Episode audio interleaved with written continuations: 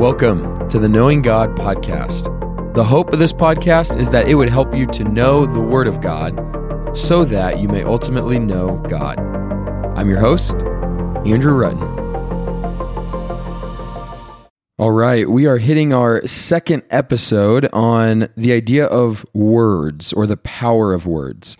As we saw in Colossians 3, verses 8 and 9, Paul warns Christians of sins that negatively affect our relationships. And the last three sins were in regard to how we use our words, which struck me as interesting. I mean, think about all the things that Paul could have said that negatively affect relationships. Half of his list was related to words.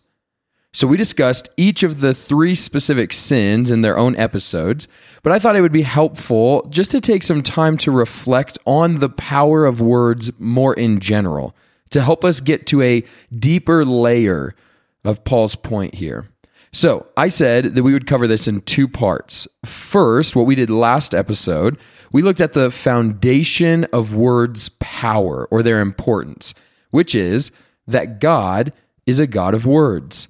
And therefore, because of that, words matter. And he designed this world and he designed us with the power of words. So, in this episode, then, we're going to shift the focus to our words specifically. I want us to spend a few moments considering, reflecting on the power of our words. Now, if you remember from last episode, I started by asking you to consider a time when someone's words were incredibly impactful in your life. You know, it might have been a really hurtful word that just stuck in your mind or your heart. It might have been a really needed word of truth in a moment that could have changed a trajectory in your life. It might have been really encouraging, life giving words that kept you going in a hard time. But for today, I want to flip that a little bit because we aren't talking about the power of someone else's words in your life. I want you to consider today your own words, their power, their importance.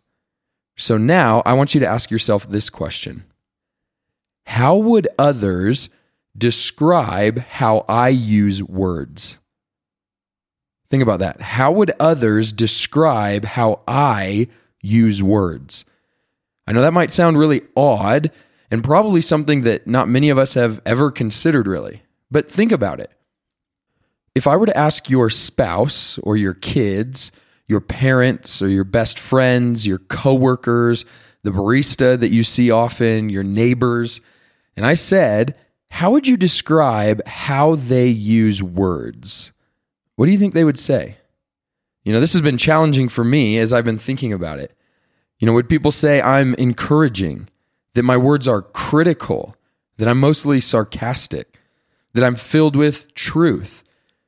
that my words are consistently loving? It's a challenging exercise.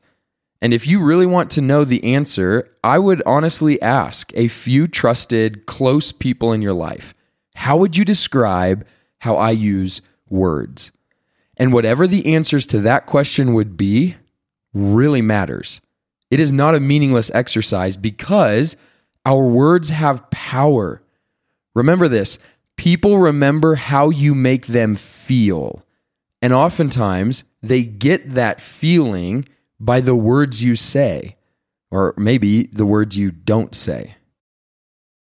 So, if we want to take that seriously, take Paul's command in Ephesians 3 8 and 9 seriously, I want to offer you two considerations on the importance of our words. And then I'll give you a final application at the end. First, I want us to think about this in regard to our words. In Matthew 12, verse 34, Jesus reminds us that out of the abundance of the heart, the mouth speaks. That is a really meaningful and insightful verse. Like, just meditate on that for a moment. Out of the abundance of our heart, the mouth speaks. Jesus is saying your words aren't a little part of you, they are revealing where your heart is. I mean, think about it with God, as we talked about in the last episode. His word is always true, life giving, wise, just, right, good. And those words reveal that about his character and his heart. So ask yourself, what are your words revealing about your heart? There's power in words, not just in what you're saying, but in how they are revealing something in your heart. And off of that one, let me give one final consideration to you. One of the best places in the scriptures to show and explain the power of words is James chapter 3. And in that chapter, James tells us that our words can be like a wildfire. He says the tongue is a small member in our body, but it guides and directs the whole.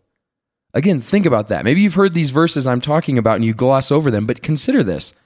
He is saying that you, as a person, are being shaped by your words.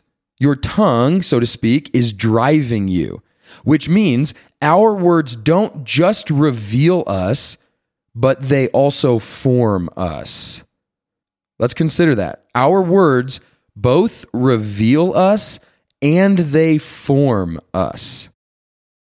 Maybe think about it like this Have you ever heard someone encourage you that if you are struggling in how you view someone, maybe you're really frustrated or bitter or you kind of hate that person, they might tell you, hey, commit to praying for them. Have you ever heard that before?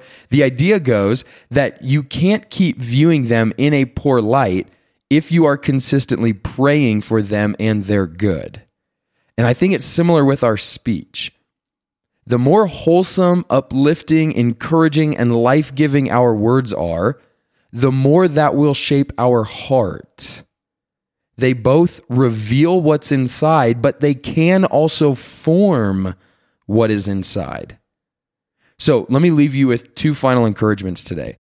I want us to take a bit of an audit of our words. So, first, try what I mentioned before. Ask people in your life how they would describe how you use words. What that's going to do is be kind of a diagnostic question to see if what you think is reality is true or not. Because sometimes we may think that we use words in a certain way, but people that actually hear us may say something different. So if you want to take this seriously, first ask a few people and see what they would say. But second, I think it's important for us to be conscious of the words you say so simply ask yourself this What do these words reveal in me, and how are they forming me? Okay, that's the last part from Matthew 12 and James 3.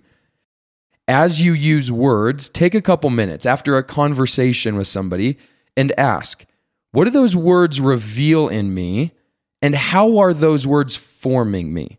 And I know that may sound formulaic or rigid or it's going to take too much time, but honestly, if you want to use the power of words for good, we have to take some initial steps. So ask people how they would describe how you use words. And throughout your day, ask yourself after you use words, what do they reveal in me and how are they forming me?